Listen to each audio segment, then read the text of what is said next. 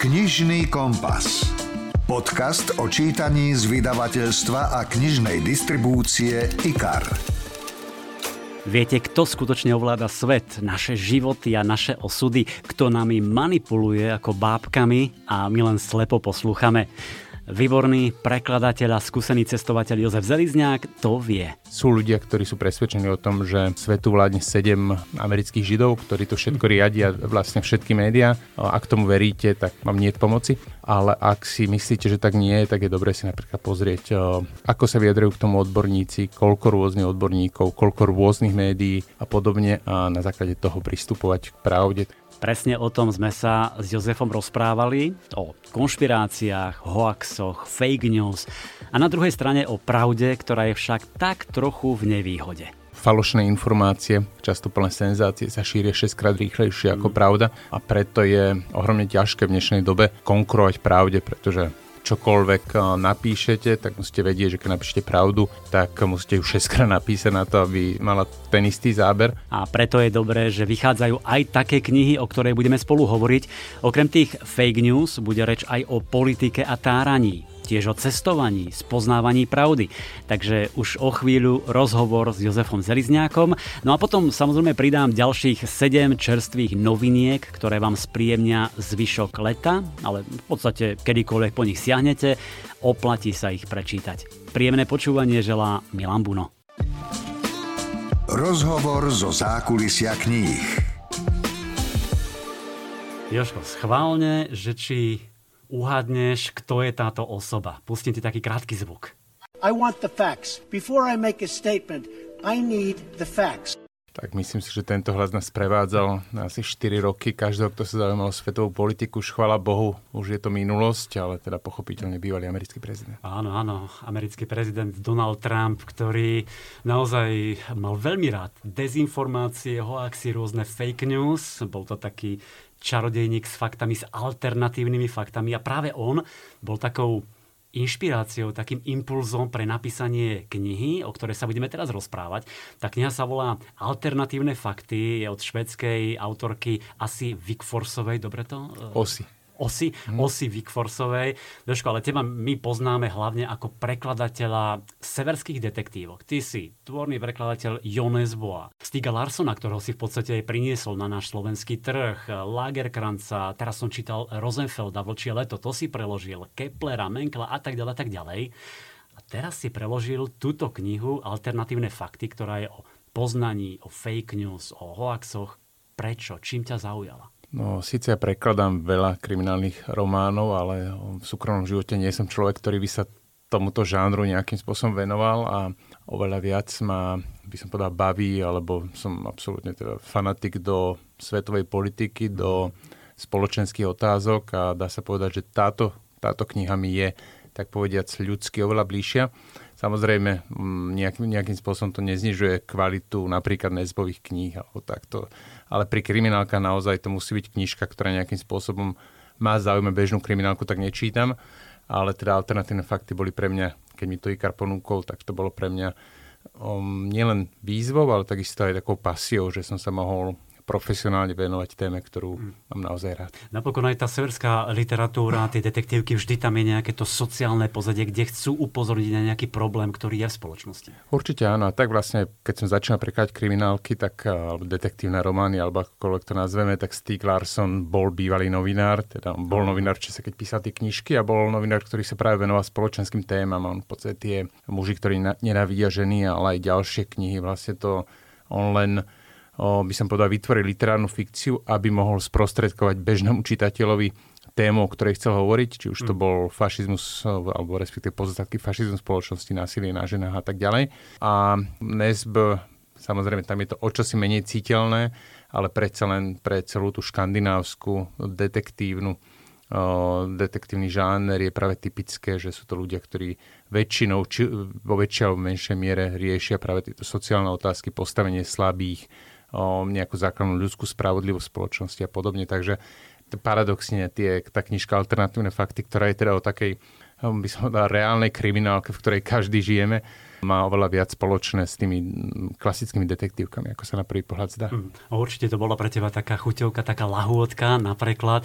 Inak e, tá osa Wickforsová píše o tých alternatívnych faktoch, o laxoch, o pravdách, či je jedna, dve, či viac pravd, ako sa povedzme brániť nepodloženým a falošným tvrdeniam, e, slovným podvodom a tak ďalej. Čiže naozaj je to e, skvelá kniha, ktorá, ako sme povedali, napísala ju krátko po nástupe Donalda Trumpa do toho úradu, pretože on bol naozaj veľký prameň takýchto dezinformácií a fake news.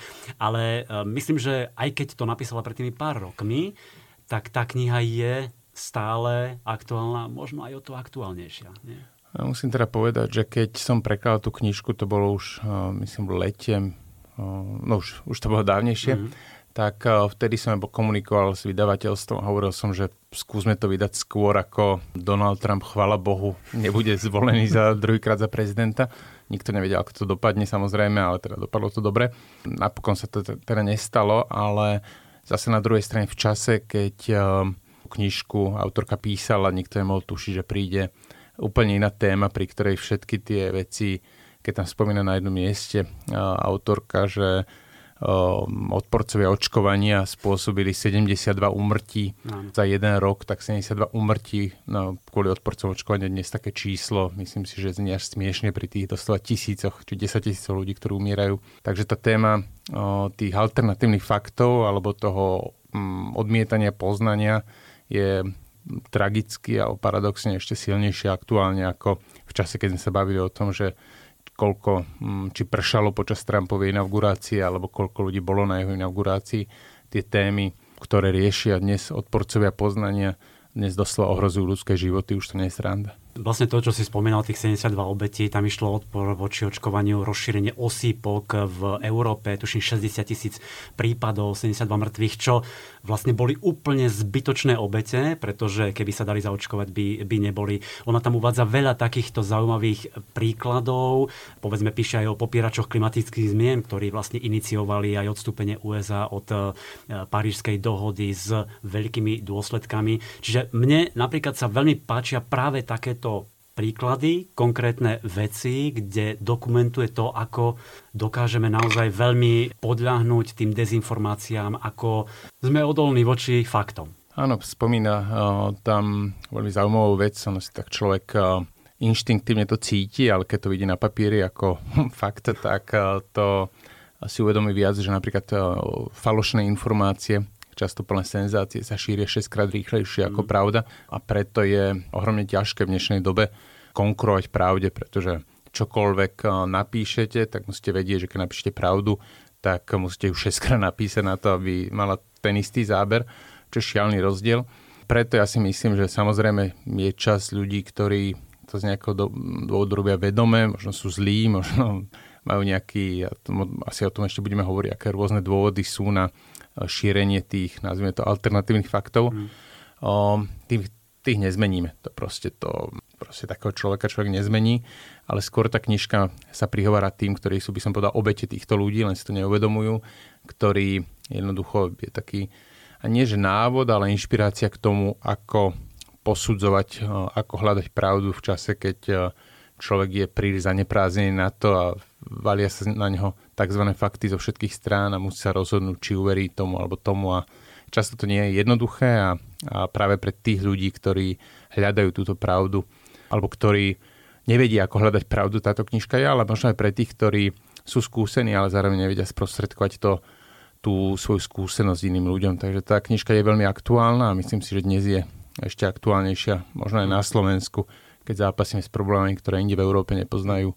Ja som sa presne nad tým zamýšľal, že komu by mohla byť určená tá kniha, pretože asi tí, ktorí e, šíria tie dezinformácie o axi fake news, asi sa o nich ani neobtrie tá kniha, žiaľ, ale presne pre tých, ktorí sú tými dezinformáciami obeťami lebo tá kniha je naozaj písaná veľmi takým pútavým spôsobom. Je tam aj trošku tej filozofie, um, toho vysvetľovania, toho pozadia, ale naozaj tie príklady, ktoré priťahujú a ktorými vie autorka veľmi dobre dokumentovať to, ako im podľahneme. No, presne tak. Um, príklady len na to naozaj sa človek s tým stretá doslova každý deň. Ja som včera dostal do mailu alebo teda do správy od človeka, ktorý teda považuje očkovanie alebo vakcináciu za pomaly genocidu na slovenskom národe.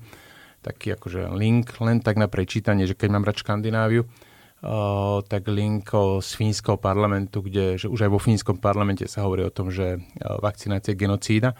Toto, keď dostane človek, ktorý nevie, tak pochopiteľne uverí. Fínsky parlament znie dôveryhodne, v našich médiách sa o tom nehovorí, má človek pocit, že má poznanie pravdy a vie niečo, čo iní nevedia. Človek skúsený sa pozrie na meno, člo, meno toho poslanca, ktorý o tom vo fínskom parlamente hovorí a vidí, že je to poslanec Arno Tuitanen, ktorého aj pravic, veľmi radikálne pravicová strana vylúčila zo svojich radov, pretože zosmiešňoval smrť eh, toho eh, černovského občana amerického Floyda, považuje Červený kríž za svojho úhlavného nepriateľa, bol viackrát súdený za fyzické násilie a je absolútne vyvrhel vo fínskom parlamente, ale to, čo sa dostáva medzi tie obete šírenie týchto polopravd je to, že aj fínsky parlament už otvorene hovorí o tom, že je to genocída. A nedostane sa napríklad to, že Fínsko mm, veľmi aktívne očkuje, že napríklad aktuálne, keď sa teraz rozprávame, tak je otvoril svoje hranice pre zaočkovaných Slovákov napríklad a podobne, že proste pristupuje k tomu takto. A, no a myslím si, že tu je našou úlohou ľudí, ktorí disponujú poznaním alebo skúsenosťou posudzovať tie falošné informácie, vedia si položiť otázku, ako aj v knižke sa hovorí o tom, že niekedy sa to nevie, človek nevie posúdiť zdroj, ale mám, dobre si položiť otázku, mám dobrý dôvod tomuto veriť a to je ten základ. Veľmi často, a to aj napokon, teda hovorím v podstate obsah knihy, hovorí sa o tom, že na posúdenie nejakej či je niečo pravdivé, stačí si často povedať, že koľko rôznych zdrojov to šíri. Mm-hmm. Veľmi často vidíme, že napríklad na sociálnych sieťach je množstvo skupín, ktoré navonok pôsobia nezávisle od seba, majú rôzne názvy, ktoré sú inšpiratívne, som hrdý Slovák alebo podobne, ale vo chvíli, keď sa objaví nejaká informácia takéhoto typu, tak od slova do slova sa naraz na 50-100 takýchto akože internetových stránkach rozšíri. A vtedy človek musí pozornieť, kto je za tým. Toto nie je skupinka nadšencov, ale veľmi profesionálny tím, ktorý toto robí a byť v strehu. A o tom táto knižka hovorí overovacie informácie. Samozrejme sú ľudia, ktorí sú presvedčení o tom, že svetu vládne sedem amerických židov, ktorí to všetko riadia vlastne všetky médiá. Ak tomu veríte, tak vám nie je pomoci. Ale ak si myslíte, že tak nie tak je dobré si napríklad pozrieť, a o tom sa aj v knihe hovorí, ako sa vyjadrujú k tomu odborníci, koľko rôznych odborníkov, koľko rôznych médií, a podobne a na základe toho pristupovať k pravde. Takže o tom je tak nie, je to veľmi, veľmi zaujímavé čítanie. Teda musím povedať, že ja sa touto témou ľudsky zaoberám už dlhé roky vo svojom vnútri, ale aj pre človeka, ktorý sa až tak nad tým nezamyslel. Myslím si, že aj pre jednu, aj pre druhú skupinu je to veľmi zaujímavé čítanie. Mm-hmm. Myslím, že si to presne vystihol, to, čo tam ja cítim, že málo hľadáme e, tie zdroje, vysvetlenie toho, ako keby sme boli leniví, nechcelo sa nám, možno nevieme niektorí, keď hovoríme o tom očkovaní, tam by sa dalo hovoriť desiatky, desiatky prípadov len z nášho okolia. Pred pár dňami kolegyňa prišla, že e, pozri sa z Seychely, Bahrajna, neviem aké krajiny, kde majú najzaočkovanejšie a je tam tretia vlna a lockdown a strašné to očkovanie vôbec nefunguje. Hovorím, ale ja neviem, Neviem ti povedať, pretože nemám zistené, aká tam je situácia, čím očkovali, kedy, koho, kde. Do desiatich minút som si zistil a hovorím jej, pozri, ale očkovali čínskou e, vakcínou, ktorá nie je v tomto prípade až taká efektívna. Očkovali hlavne strednú mladšiu generáciu. Je tam veľa starých, ktorí nie sú zaočkovaní a práve v, v nemocniciach sú práve tí starí, ktorí nie sú zaočkovaní. Čiže stačilo možno trošku pátrať pár minút a človek už vedel povedať, že to nie je tak, ako sa len povie Seychely, vyše 50% zaočkovaní očkovaných a pozri, tretia vlna, neoplatí sa očkovať. Určite áno, súhlasím a o tomto je táto knižka, že toto vysvetlenie, ktoré je racionálne, si zapamätá pár ľudí, šestkrát viac si zapamätá, že išeli očkuje, majú problém. A to je to nebezpečie toho a proti tomu sa musíme zoprieť. Dobre, a tá kľúčová otázka je teda, čo môžeme robiť, aby sme sa ochránili pred takýmito fake news, hoaxami, dezinformáciami. Napríklad Vikforsová hovorí, že dôležitá je škola. Začína sa to už tam, v rodine a v škole? Ako to je povedzme u nás podľa teba? Ja teda už asi 20 rokov nie som, teda už som vonku zo školy, neviem teraz aktuálne posúdiť. Teraz situáciu ešte príliš malé deti na to, aby staršie už chodí do škôlky, ktorá je absolútne úžasná, ktorá teda verím, že prispieje k tomu, že bude rozhladený človek, Áno. bez toho, aby sme už teraz formovali jej pohľad na svet. V každom prípade, čo zaujíma, hovorí tá Big Forceová veľmi zaujímavá vec, je vzťah ku kritickému mysleniu. Kritické myslenie je čosi taká, taká až, až klišeovité, že najdôležitejšie je vedieť kriticky myslieť. Švédska škola v 94. roku, švédske školstvo práve odišlo vo svojom učebnom pláne, učebných osnovách od toho, že nemáme ako sa to tak pekne, tak pekne to znie, nemáme žiakom nanúcovať poznanie a nanúcovať pohľad, mm. máme im umožniť kriticky myslieť a hľadať pravdu. Na papieri to znelo krásne, spôsobilo to to, že úroveň švedského školstva prudko klesla a paradoxne klesla aj v tom, k čomu malo to kritické myslenie, alebo teda tento, táto zmena viesť, to znamená schopnosti uvažovať samostatne, mm-hmm. schopnosti improvizovať, schopnosti hľadať pravdu, pretože ako Vic Forsa veľmi presne hovorí, na to, aby človek vedel kriticky myslieť, musí mať poznanie. Kritické myslenie sa veľmi často, opäť je to v tej knižke veľmi pekne opísané, podáva, ako že človek, keď vie kriticky myslieť, to je základ. Áno. Keď viem kriticky myslieť, ja povedzme viem kriticky myslieť možno v oblasti škandinávskej literatúry, ale určite neviem kriticky myslieť v oblasti stavby tunelov.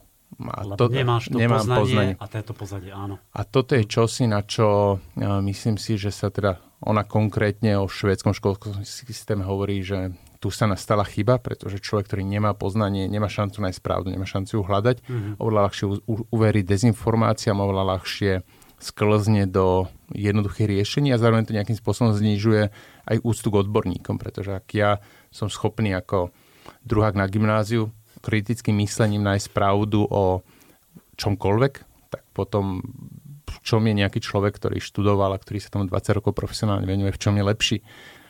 Táto chyba sa stala, samozrejme potom k tomu prispievajú sociálne siete, kde už hm, Facebook bol príliš zložitý, pretože tam je príliš veľa textu, prešli na Instagramové storky, pretože stačí nám fotka a titulok, Áno. teraz už aj to už začína byť priveľa. A hm, ja som celkovo si myslím, že som taký o, spoločenský optimista, aj, aj sa v tom zhodujem s autorkou knihy, že človek je napokon rozumné zviera a, a rozumný tvor a napokon to dáme, ale treba o tom hovoriť a treba sa snažiť e, viesť k tomu, aby e, aj v 19. storočí ľudia mali pocit, určite žijú veľmi rýchlu dobu v porovnaní s 18. storočím. No to nie je nič nové, e, ale na druhej strane je treba tvrdo trvať na tom, že neexistujú alternatívne fakty, že fakty sú fakty a že to hľadanie pravdy a poznanie by som povedal základnou úlohou tej časti spoločnosti, ku ktorej sa radí autorka. Radíme sa pravdepodobne aj my dvaja, ktorí teda chcú tú spoločnosť viesť k lepšiemu. Mm. No určite tá škola, tá rodina, e, ja teraz ako si hovoril, tak som si spomenul na ďalšiu očkovaciu nejaký, nejaký prípad, keď moja dcéra ktorá má 13 rokov, tak v škole presne zdá sa, že podliehajú rôznym tým dezinformáciám. Keď som prišiel z druhej dávky očkovania, tak hneď utekala k dverám a zminca, ocko, ocko, čítala som teda, hovorili sme si o tom, že keď si priložíš teraz na tú ruku, ťa, ťa očkovali tú mincu, tak ti tam bude stáť. Lebo... Samozrejme, hovorila to trošku e, nadnesene, s humorom, pretože my sme sa o tom rozprávali a vysvetlili im, čo sú fake news, čo sú dezinformácie. Ale oni naozaj o týchto veciach hovoria v škole a ja sa obávam, že nie všetci rodičia toľko diskutujú s tými deťmi, vysvetľujú im, že prečo tomu netreba veriť a kde hľadať pravdu. A možno aj toto je také väčšie riziko. Určite áno. No na, dá sa na to pozerať aj akože všetko speje k lepšiemu, aj všetko speje do pekla. Ty si taký inak optimista, že začneš tým pozitívnym, skvelé. ja teda konkrétne, ako máme teda teraz dve céry e, s manželkou s Mírkou, už teda 4,5 ročnú, 1,5 ročnú a vidím, ako veľmi si dávame záležať na výchove, vidím aj koľko rôznych kníh je o tom, o štýle, akým spôsobom viesť tú akože chápavú výchovu, akým spôsobom komunikovať. Naozaj, že už aj dvoročné dieťa nie je človek, ktorého treba okríknuť a ktorý mm. nerozumie, ale už a vidíme to teda na tej štvoročnej, už to vidíme, že je to človek, ktorý uvažuje, ktorý vie klas otázky, ktorý rozumie, keď uh, mu niečo povieme. A že už väčšinou potom v 13 rokoch, keď, člo, keď dieťaťom plieska puberta, tak je to neskoro. Takže ja by som povedal, že mnohí rodičia kladú oveľa väčší dôraz na rodičovstvo, ako sa to robilo v 19. storočí, no. poviem, alebo tak. Na druhej strane, ak rodič má či už sklony veriť dezinformáciám alebo nejakým spôsobom viesť deti iným smerom, tak pochopiteľne potom v tej partii sa to prenáša. Ak sa lídrom partie stane človek, ktorý verí, že práve otcovi alebo niekomu pichli 5G alebo už čokoľvek, tak potom tomu sa v tej partii ľahko uverí, ale mm.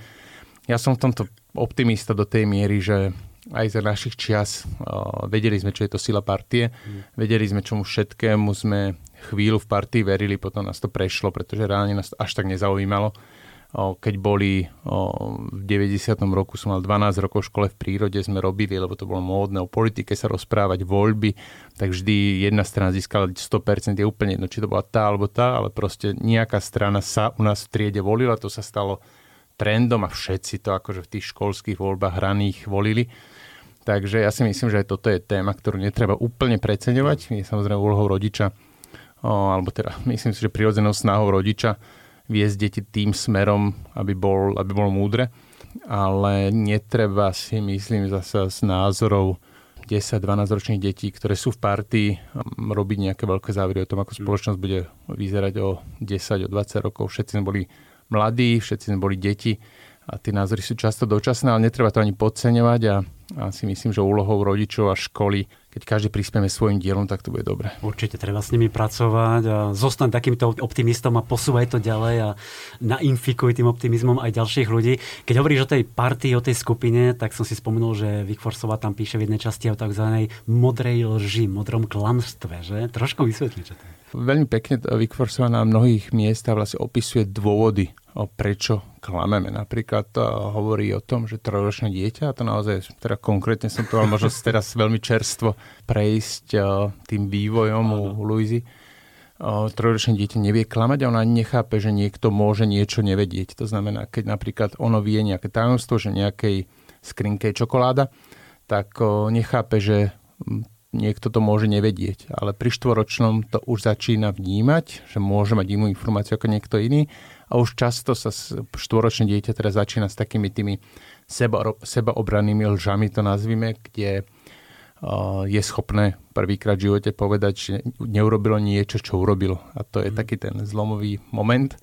Potom um, tá, tá modrá lož je vlastne klamstvo, ktoré je istým spôsobom egoistické, ale ale má chrániť skupinu. To znamená, povieme niečo, čo primárne neslúži, nerobíme to kvôli nášmu dobru, ale kvôli dobru našej skupiny a veľmi často potom a to je ten moment, myslím si, že ktorý je veľmi typický pre súčasnú debatu o očkovaní na Slovensku, kde vlastne časť skupiny, časť nášho obyvateľstva uverila alebo vytvorila svoju takú skupinovú identitu postavenú na základe nejakých z hľadiska z pohľadu väčšiny sveta nie úplne pravdivých alebo no, nepravdivých informácií.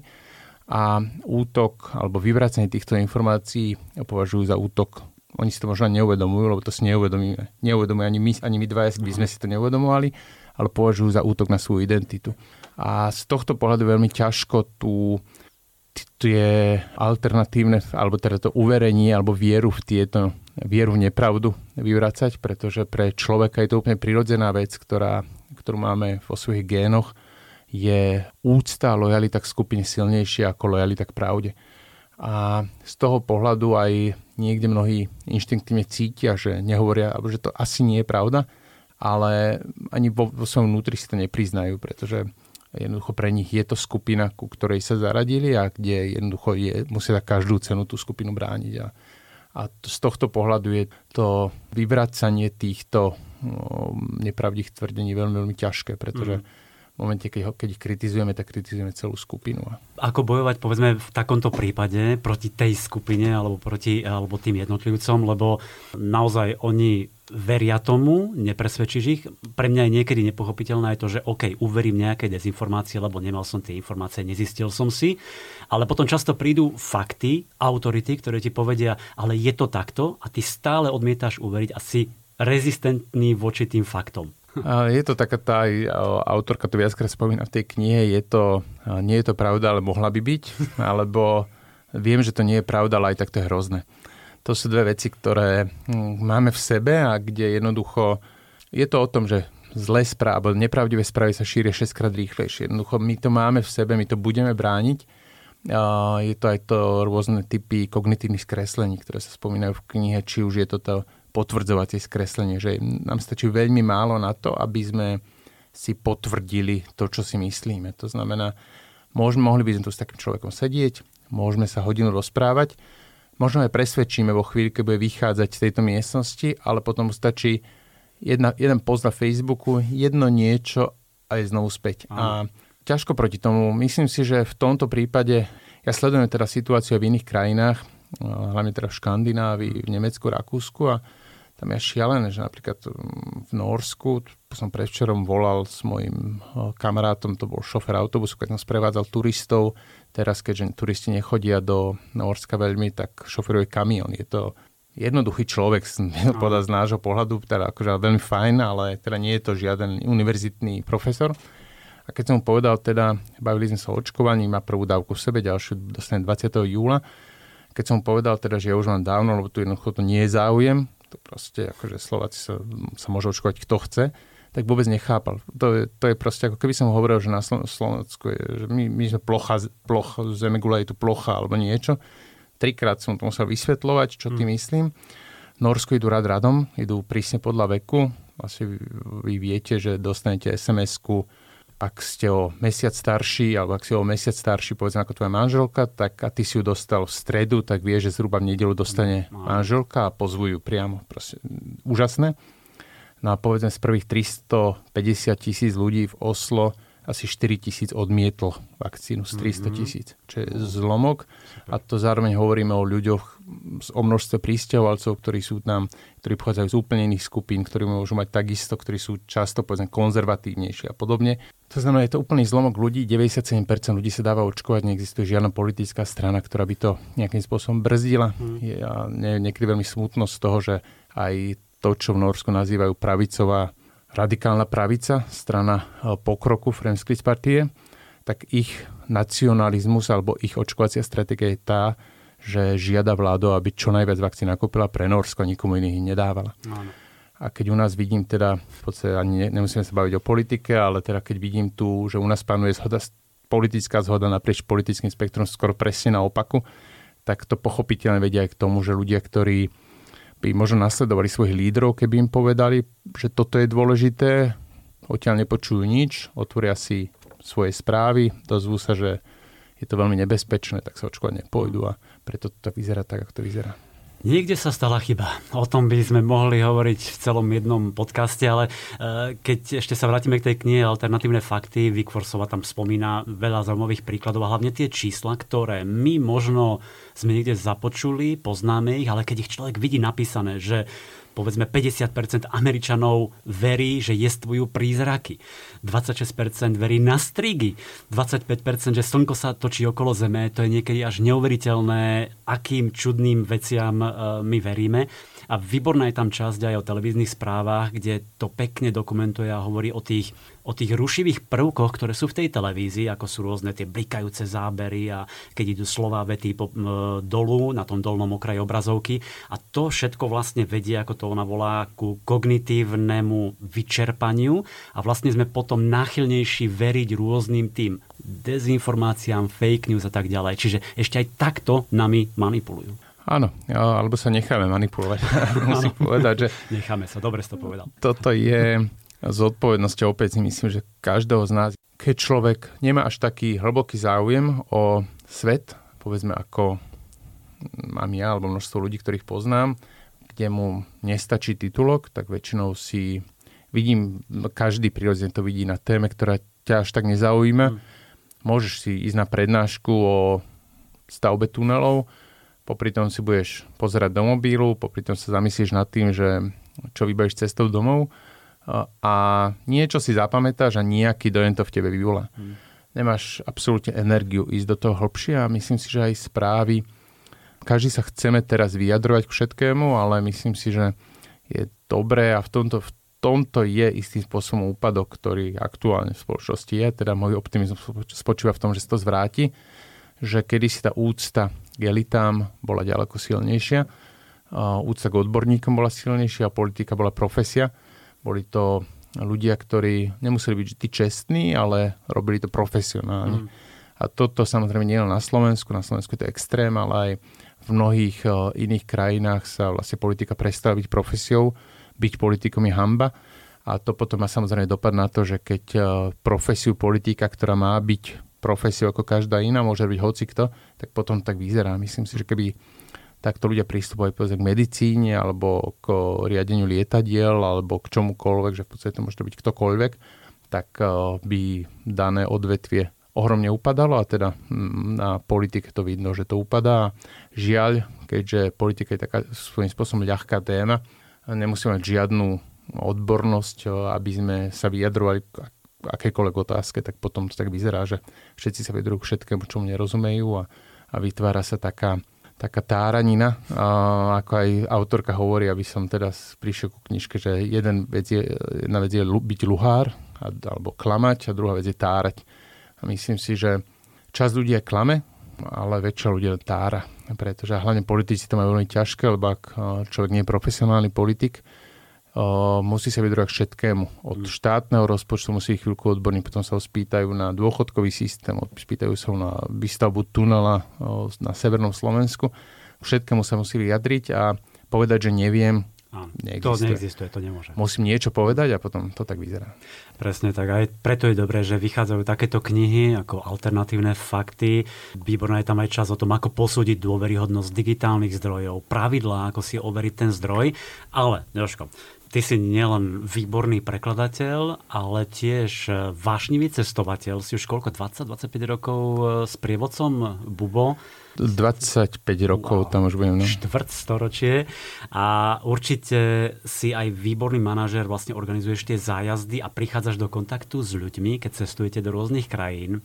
Objavujú sa aj tam nejaké dezinformácie, že ti príde nejaký ten človek, čo, čo s vami ide na zájazd, že no ale pozor, v tejto krajine je toto, na to, to si treba dať pozor a, a dochádza aj k tomu? Samozrejme áno, aj keď teda musím povedať, že má klientov veľmi vzdelaných a rozhľadených. Veľmi často teda človek, ktorý investuje veľa peňazí do poznania sveta na miesto toho, aby ležal na pláži a radšej sa trkoce 14 hodín niekde cez Tibet autobusom, Áno. tak je zvedavý. A zvedavosť myslím si, že je jedna z vecí, ktorá človeka odbúrava predsudky. Hmm. Na druhej strane je úplne prirodzené, že sa bolo to vlastne tie rôzne um, diskusie, ktoré sa tu na Slovensku, ktoré vždy boli v danej chvíli najdôležitejšie na svete, či už to bola v 90. rokoch téma Maďarov, ktorí mm. tu nám chcú odtrhnúť krajinu, či už to boli potom utečenci, no už tých tém bolo samozrejme za 25 rokov veľa, tak eh, často s nejakými predsudkami sa prichádzame. Musím povedať, že kedy si som veril tomu, že cestovanie tie predsudky odbúrava. Dnes to je som... presne moja otázka, že povedal si o tej zvedavosti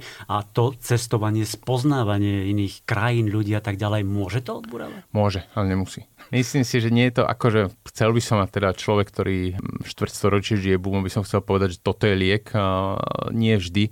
Veľmi často človek, ktorý príde do krajiny s predsudkami, si ich tam potvrdí, lebo mm. povedzme napríklad India, keď uvediem ako príklad, tak áno, India je špinavá krajina. Áno, Indovia sú ľudia, ktorí sa nás budú tlačiť, ktorí vám nedajú dýchať a keď sa tomu neotvoríte v mysli vo vašej zvedavosti, tak sa môžete cítiť nepríjemne. Mm-hmm. Samozrejme, úlohou sprievodcu potom je to, aby vám umožnil, by som povedal, otvoriť si oči pre tú krajinu a aby ste tú krajinu začali vnímať takú, aká je a nielen ako takú, ako chceme, aby bola. Mm.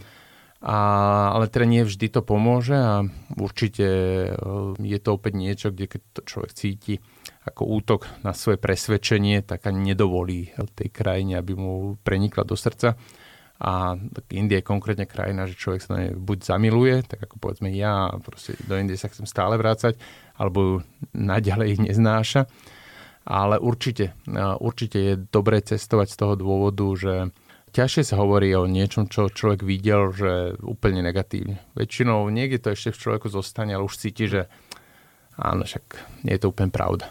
Takže určite tá zvedavosť, určite aj cestovanie môže prispievať k tomu, že človek vníma ten svet inak a zbavuje sa predsudkov. A možno to, čo už som aj spomenul v predchádzajúci, že vás potom viac baví svet. Hmm. A tie aj správy vnímate inak, lebo keď povedzme pravidelne chodím do Argentíny, tak argentínske voľby sú samozrejme netéma absolútne, alebo brazilský prezident možno, ale je to také, že vlastne nerozumiete, o čo tam ide, ale keď tú krajinu poznáte, ste súčasťou toho politického, politickej diskusie v danej krajine, tak oveľa viac vás tie správy bavia, oveľa mm. viac vás baví potom ísť do hĺbky a oveľa ľahšie alebo oveľa ťažšie uviaznete v tých titulkoch, pretože ten titulok je čosi absolútne nezaujímavé a treba ísť viac do hĺbky a, a z toho pohľadu potom cestovanie umožňuje poznávať pravdu, pretože vás tá pravda baví a myslím si, že hmm. to je čosi, čo je dôležité, aby to človeka bavilo, lebo keď to nebaví, tak to sa do toho nedonúti. Tak, to sme v podstate dali aj nejaké typy, rady, ako lepšie odolávať tým dezinformáciám, fake news, hoaxom. Určite treba neustále hovoriť o, o ich riziku, o propagande, o úmyselných klamstvách a v tomto smere je, myslím, tá kniha alternatívne fakty od Osy Wickforsovej skvelou knihou. Ja rozhodne odporúčam a predpokladám, že aj môj dnešný host, prekladateľ Joško Zarizňák. Všetkými desiatimi. Počúvate podcast Knižný kompas. Po alternatívnych faktoch tak trochu zostaneme pri téme a vezmem vás do Ruska. Pozrieme sa aj k Vladimírovi Putinovi. Vyšla totiž kniha s názvom Krátke dejiny Ruska od pohanov k Putinovi. Jej autorom je profesor Mark Galeoty, ktorý bol pred dvomi rokmi aj na Slovensku. Vyšli mu u nás dve vynikajúce knihy.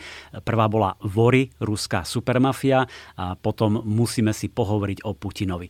Ja sa musím priznať, že mňa všetky tieto tri, aj s tou novinkou, knihy nesmierne bavili, pretože Mark má obrovský prehľad o Rusku, nesmierne kontakty, informácie z prvej ruky. Strávil tam dlhé roky a rozprával sa doslova s každým od, od nejakých tých dedinských milicionárov až po vrcholových moskovských úradníkov. Vypil som veľa vodky a zaplatil som nejednu pokutu. Ako si zaspomínal Mark na tie svoje roky. A Keďže sme stále v kontakte, spojil som sa s ním na University College London, ktorá sa už trvale radí medzi 10 najlepších univerzít sveta. Medzi absolventmi je vyše 20 laureátov Nobelovej ceny a Mark Galeotti vám svoju knižku priblíži sám. Hello, I'm Mark Galeotti. I'm the author of the book A Short History of Russia, which is being published in Slovak by IKAR. Ahoj, som Mark Galeotti, autor knihy Krátke dejiny Ruska, ktorú v Slovenčine vydáva vydavateľstvo IKAR a rád by som vám ju trochu predstavil. Pravdu povediac, v tesnať tisícročnú históriu Ruska do zhruba 200 strán bolo samo o sebe dosť ťažké, takže dve minútky mi určite nepostačia. Radšej teda upozorním na tri špecifika, pre ktoré podľa mňa vyniká medzi ostatnými. Poprvé, som sa snažil, aby bola prístupná. Chcel som, aby ju ľahko čítali a chápali tí, ktorí o ruských dejinách nevedia absolútne nič, ale zaujíma ich tá obrovská krajina na východ od nás. No, aby bola zároveň dosť zaujímavá a užitočná aj pre tých, ktorí sú v ruských dejinách doma. Po druhé, som k Rusku pristupoval ako k postave v príbehu. A tak ako každá postava, aj Rusko sa rokmi vyvíjalo rástlo, prechádzalo si obdobiami zúfalstva, aj obdobiami veľkého sebavedomia. Chcel som tým vysvetliť fakt, že Rusko nie je nemenné, ako si niektorí myslia, a práve preto podľa mňa zajtrajšie Rusko nebude rovnaké ako Rusko minulosti. No a po tretie som sa dosť sústredil na výber národných mýtov.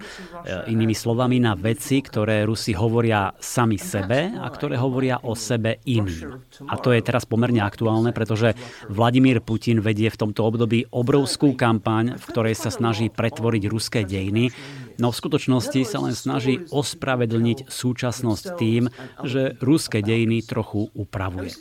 V širšom kontexte je však jasné, že je to proces, ktorý prebieha od úplného začiatku toho, čo dnes nazývame ruským národom. Mám pocit, že takto sa dá veľmi zaujímavo vysvetliť, prečo Rusi o sebe uvažujú iným spôsobom. Takže to sú tri charakteristiky knihy, ako som povedal, snažil som sa ju napísať živo, zábavne a pútavo a ja verím, že vás zaujme a bude pre vás užitočná. I've tried to make it, as I said, lively and fun as well as entertaining and I hope you'll find it of use and interest. Mark teda vo svojej knihe Krátke dejiny Ruska približuje Rusko, jeho mentalitu, spoločnosť, históriu.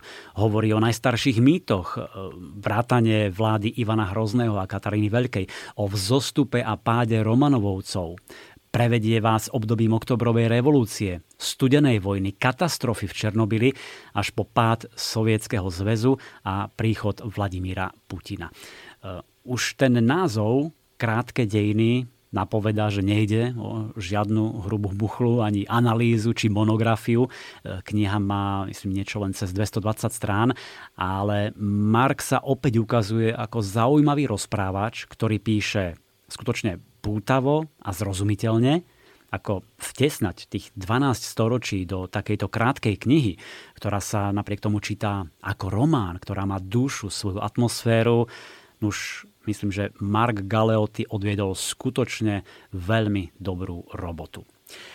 E, to bol teda e, typ na knihu o Rusku. Teraz sa presuňme z Ruska do Nemecka, ale v období rokov 1914 až 1939. Príbeh jedného Nemca je novinka, v ktorej autor Sebastian Hafner píše o svojom detstve, kedy zažil prvú svetovú vojnu, neskôr bol svetkom radikalizácie politických strán, nástupu národného socializmu. Je to taký pohľad mladého Nemca na blížiacu sa katastrofu, ktorá vyvrcholila krvavou druhou svetovou vojnou. A pritom je to stále veľmi triezvy a objektívny pohľad. Hafner vyštudoval a žil v Nemecku, až pokiaľ nacisti nezískali takmer nekontrolovateľnú moc a potom emigroval do Veľkej Británie, takže autentické zážitky vnímal z nadhľadu a s odstupom. A jeho kniha svedčí o tom, že tí, čo si všímali, tí, ktorí nezatvárali oči a premýšľali, videli skazu, e, ktorá má prísť už pred rokom 1933, čiže pred nástupom Adolfa Hitlera na post ríšského kancelára. Hafner v knihe výborne vystihol myslenie národa i jednotlivcov, analizuje konanie vlastne celej jednej generácie, takže ak máte radi historické a politické príbehy, vrelo odporúčam príbeh jedného Nemca. Vypočujte si teraz úryvok v podaní herca Borisa Farkaša. Do Berlína sme dorazili o polnoci. Ešte nikdy som nebol tak dlho hore. Ani byť nebol na náš príchod pripravený. Nábytok pozakrývaný plachtami, postele nerozostlané. Uslali mi na pohovke vodcovej pracovni rozvoniaval tam tabak a ja som si uvedomil, že vojna prináša aj celkom príjemné okamihy. V najbližších dňoch som sa za krátky čas veľmi veľa naučil. Mal som sedem a donedávna som nepoznal ani slovo vojna, nehovoriac o ultimáte, mobilizácii či zálohe jazdectva. A zrazu som o vojne celkom presne a dôverne vedel nie len čo ako a kde, ale dokonca aj prečo. Vojnu zavinili pomstychtiví Francúzi, závisliví Angličania a barbarskí Rusi. V zápetí som sa tieto slova naučil bežne používať. Jedného dňa som začal čítať noviny a prekvapilo ma, aké sú zrozumiteľné. Vypýtal som si mapu Európy a stačil mi jediný pohľad, aby som videl, že my si s Francúzskom a Anglickom poradíme, no pri pohľade na obrovské Rusko mi trocha stiahlo žalúdok. Ale dal som sa uchlákoliť informáciou, že Rusov je síce veľa, ale sú neuveriteľne hlúpi, zanedbaní a naliaty vodkou.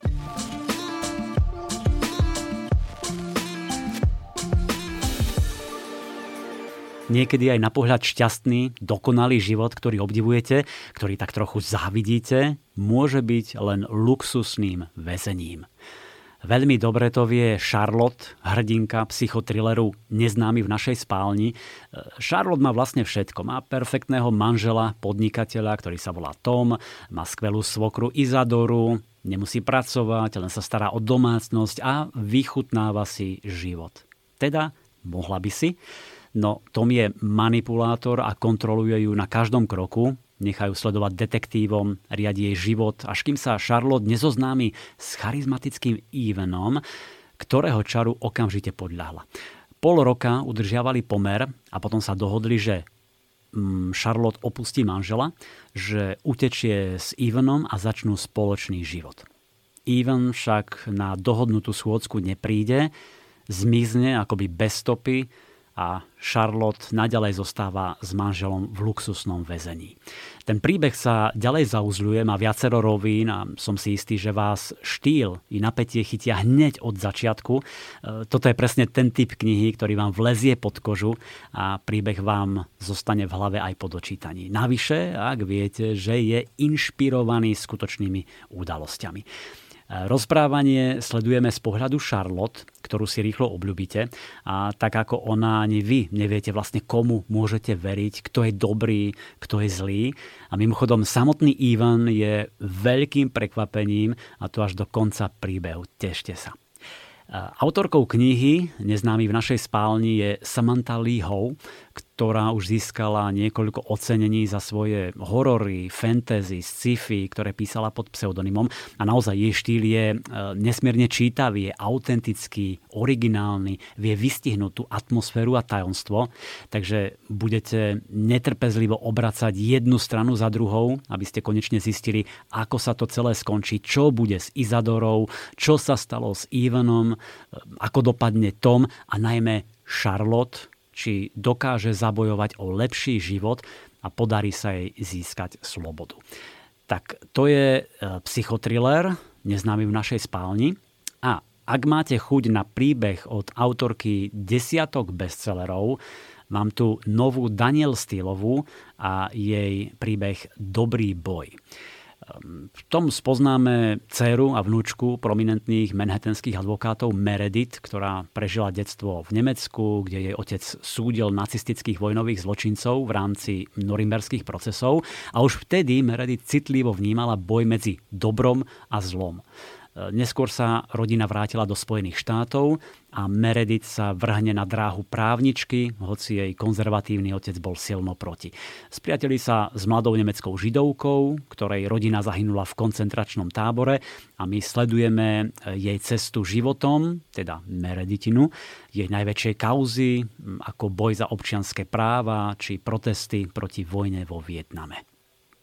Dobrý boj je naozaj veľmi putavá kronika mladej ženy, ktorá má silné zázemie, ktorá objaví vášeň pre spravodlivosť, ktorá sa snaží vybojovať ten svoj životný dobrý boj. Meredith stretáva naozaj zaujímavých a inšpiratívnych ľudí. To všetko na pozadí historických udalostí a podľa mňa len málo autorov vie tak bravúrne podať rodinný príbeh plný emócií s presahom na spoločnosť ako takú. Ako viete, Daniel Stýlova je skutočnou spisovateľskou hviezdou, predala už vyše 650 miliónov kníh a tento príbeh, Dobrý boj, má na Amazone asi 2000 recenzií a 4,6 hviezdičky z 5. Tak vyskúšajte, je to rozhodne iné, ako sme poznali niekdajšie romantické stýlovky. Počúvate podcast Knižný kompas. Predstavte si známeho človeka od filmu, toho hollywoodského, nazvime ho John, ktorý príde k psychoterapeutke a od prvých okamihov sa správa ako arogantné hovedo. Proste taký frajer, presvedčený o svojej sláve, nadradenosti. Máte? No a teraz na všetky strany chrli urážky. Každého považuje za idiota. Na terapiu si nechá doniesť jedlo a terapeutku prirovnáva k prostitútke. Vraj si ju vyhľadal náhodne, lebo tu v Los Angeles nič neznamená, ako jej nezabudol povedať, takže cestou na terapiu nenatrafí na nejakého kolegu z televízie, e, predpokladal totiž, že jeho kolegovia chodia k známym, k skúseným terapeutom. Hm. Tak takéhoto klienta Johna mala americká psychoterapeutka Lori Gottliebová, ktorá píše stĺpčeky pre slávne New York Times či Atlantic. A teraz jej vyšla kniha, ktorá sa volá trošku zdlhavo, že možno by si sa mala s niekým porozprávať, ale je to veľmi výstižný názov. Je to taká jej autobiografia, prepletená príbehmi jej pacientov a terapiami. E, napríklad pri spomínanom e, scenáristovi odhaľuje techniky, ktoré musí terapeut sám na sebe použiť, aby dokázal takémuto depkovi vôbec profesionálne pomôcť.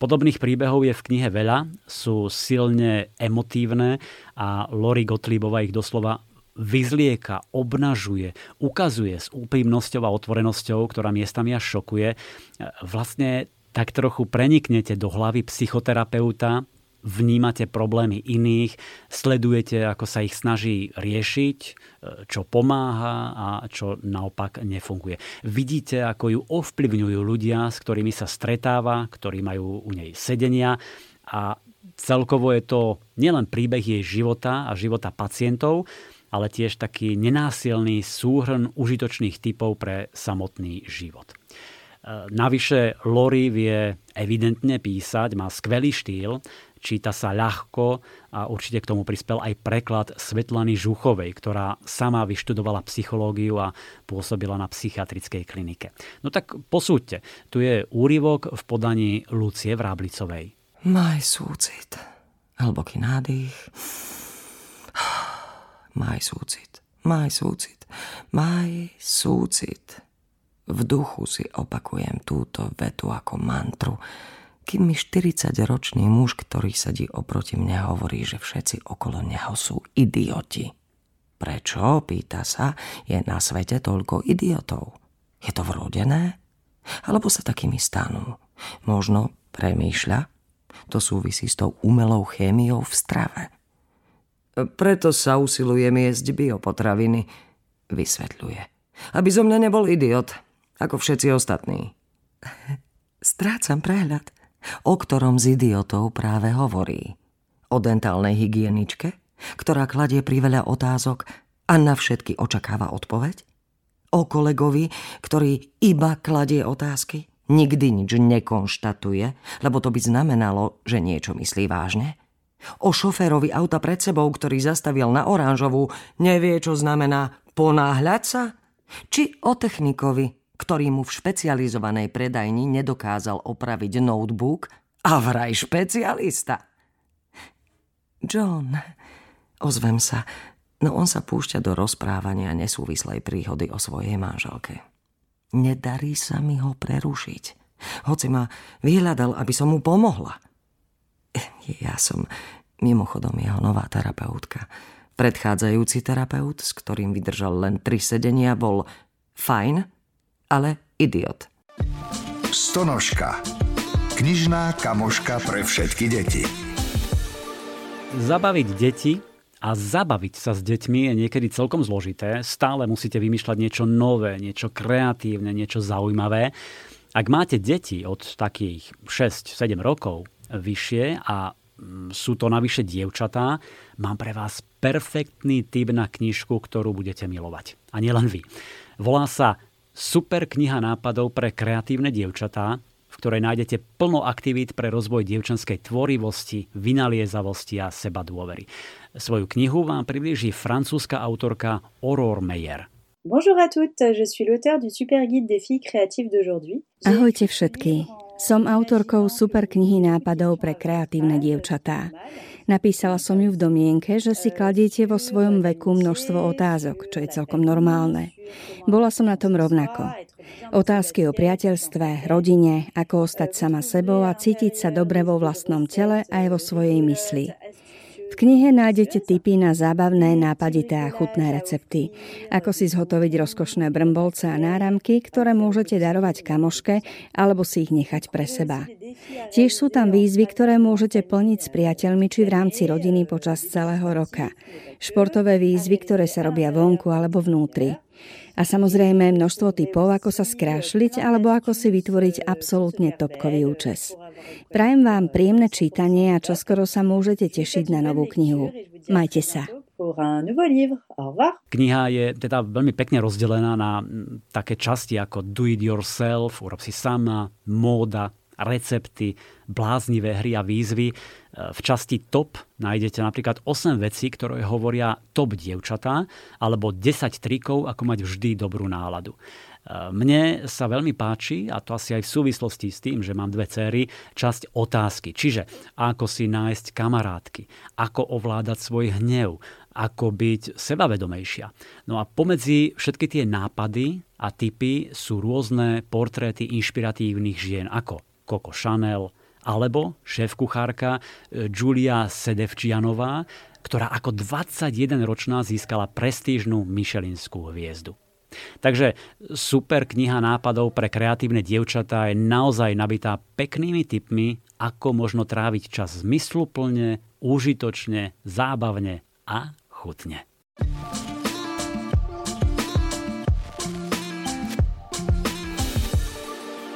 A na záver jedna krásna encyklopédia z Dorling Kindersley. Oceán v kocke je ďalší prírastok do série Vedomosti v kocke. Tam už vyšlo 5 kníh ako História, ľudské telo, veda, dinosaury a teraz teda Oceán. Vyše 200 stranová nádherná publikácia vás vezme pod hladinu moria oceánov Dozviete sa množstvo fascinujúcich faktov, ktoré doplňajú úžasné počítačové ilustrácie. Tak napríklad viete, ako vlastne vznikajú najväčšie vlny, prečo dochádza k tsunami a ako cirklujú okolo Zemegule silné vodné prúdy. Chcete zbližša spoznať žraloky, korytnačky, veľryby, tulene, kosatky a ďalšie živočíchy. Chcete si pozrieť, ako žijú, ako lovia a rozmnožujú sa. Táto rodinná encyklopédia vás nadchne, ak milujete vodu, predstaví vám svetové oceány, ukáže aj negatívne vplyvy človeka, zavedie vás na pobrežia aj do obrovských hĺbok a čo je dôležité, Oceán v kocke je opäť mimoriadne kvalitná kniha, nielen grafikou, ilustráciami, ale najmä tým obsahom, ktorý vytvorili desiatky svetových odborníkov na túto problematiku.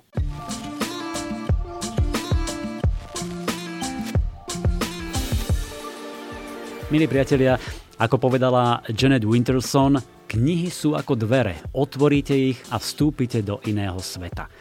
Tak si nájdete tú svoju knihu, ten svoj príbeh, ktorý vás zaujme, inšpiruje, poteší a poučí. O dva týždne sme tu opäť so zaujímavým rozhovorom aj čerstvými novinkami. Zdraví vás Milan Buno. Počúvate podcast Knižný kompas. Knižný kompas.